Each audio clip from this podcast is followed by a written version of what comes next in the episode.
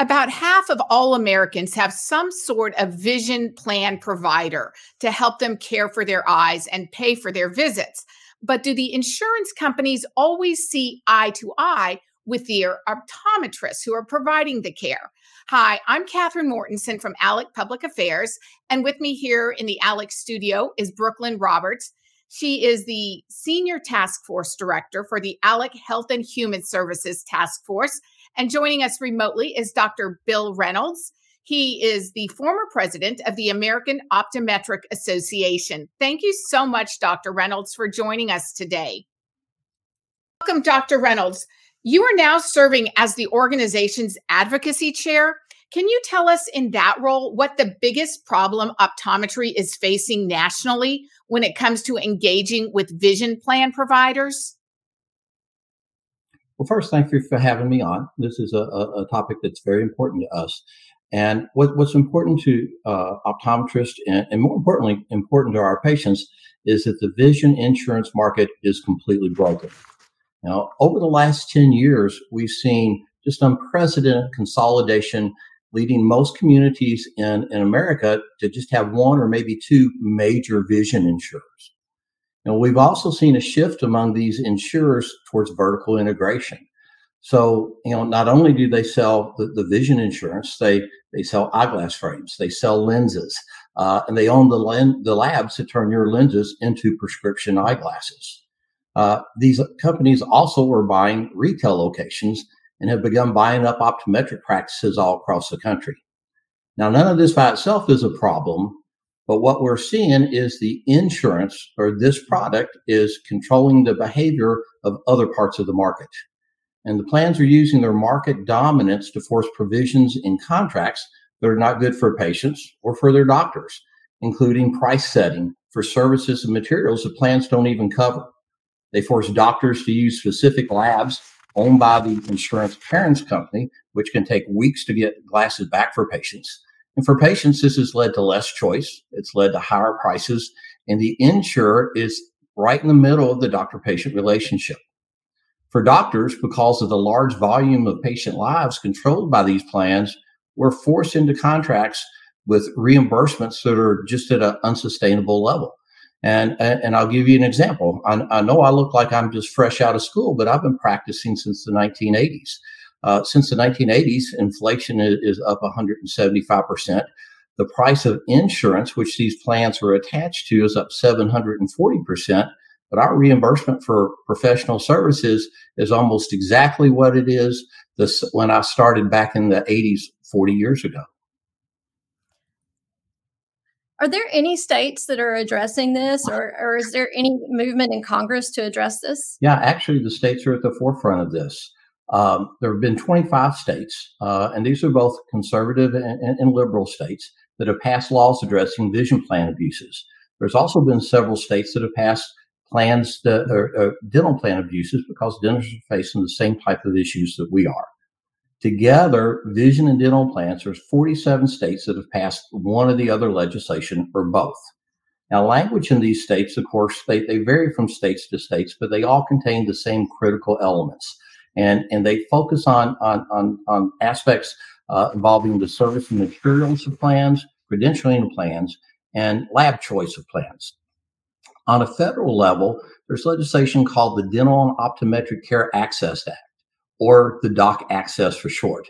It's been gaining steam in both the House and the Senate. And we're optimistic that we're going to see a real movement on that this year.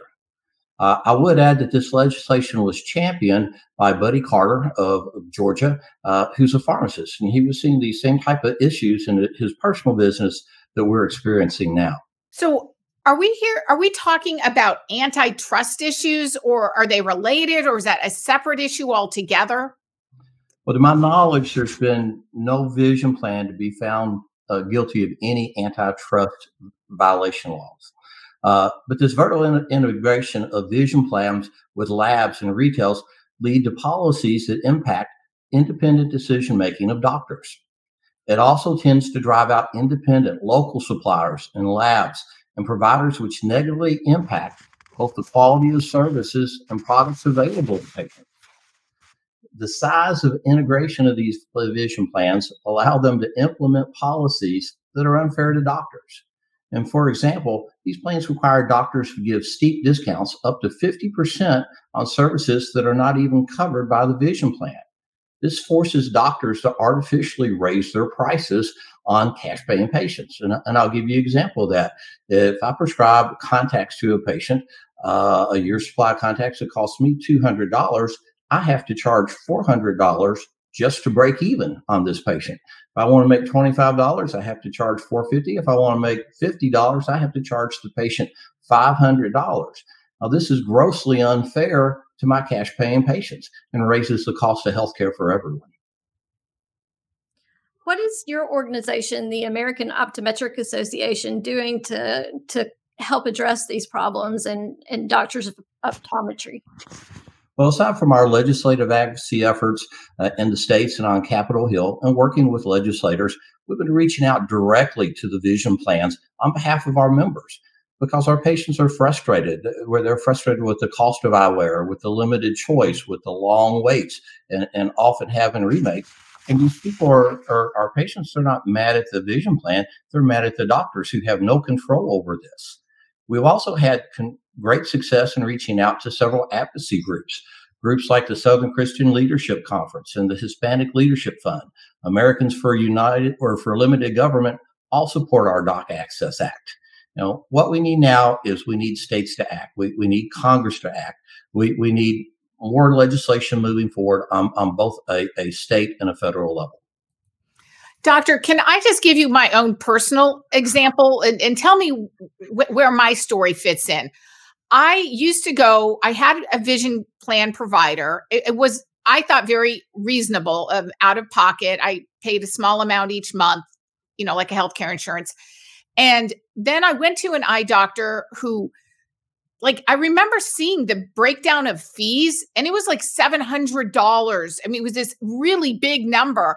And then it would show that my provider was paying, you know, almost all of that. And then I, he, I have, I was very restricted on where I could get my contact lenses. And the whole process seemed just really um, not transparent to me. And so ultimately, what I ended up doing is dropping the vision plan provider.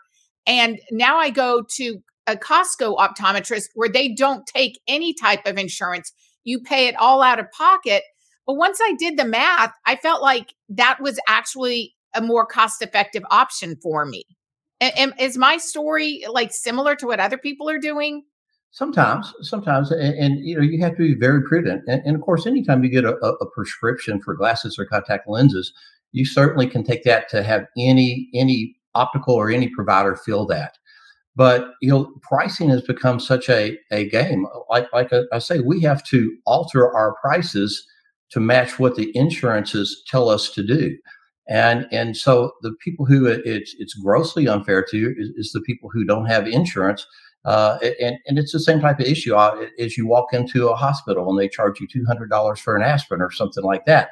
Uh, you, you, know, they have to alter prices to match what the insurances are depend, demanding them giving discounts on.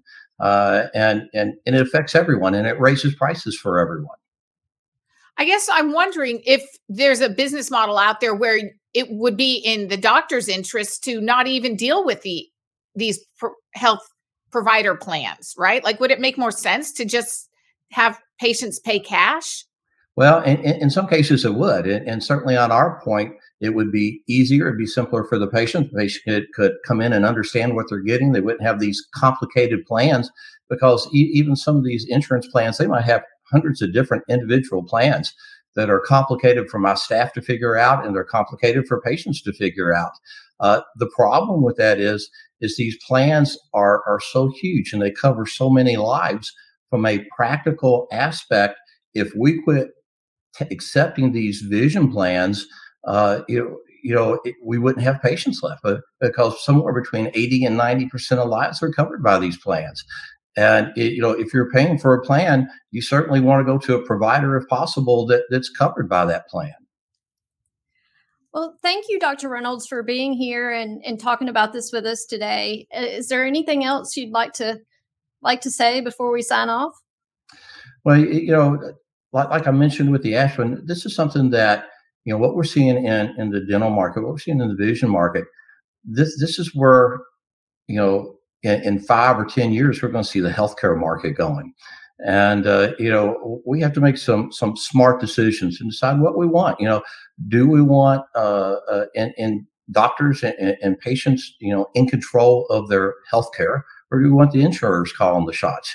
You know, do we want a system where our doctors make the decision on what's best for our patients and what's best for our families? Or do we want people making decisions on what's most profitable for the vision plans or the insurance companies? Well, I think that what you're saying is is making a lot of sense to me. Uh, that idea of just putting the patients in back in control of their care and direct communication with the doctors because I have found that that's really what I'm looking for as a consumer. I just want to be able to know what I'm paying for and be able to have my doctor, you know, speak with me and, and just to give me the best options and not be constrained or restricted. I, I suppose, right? I think that's what we're all trying to achieve here.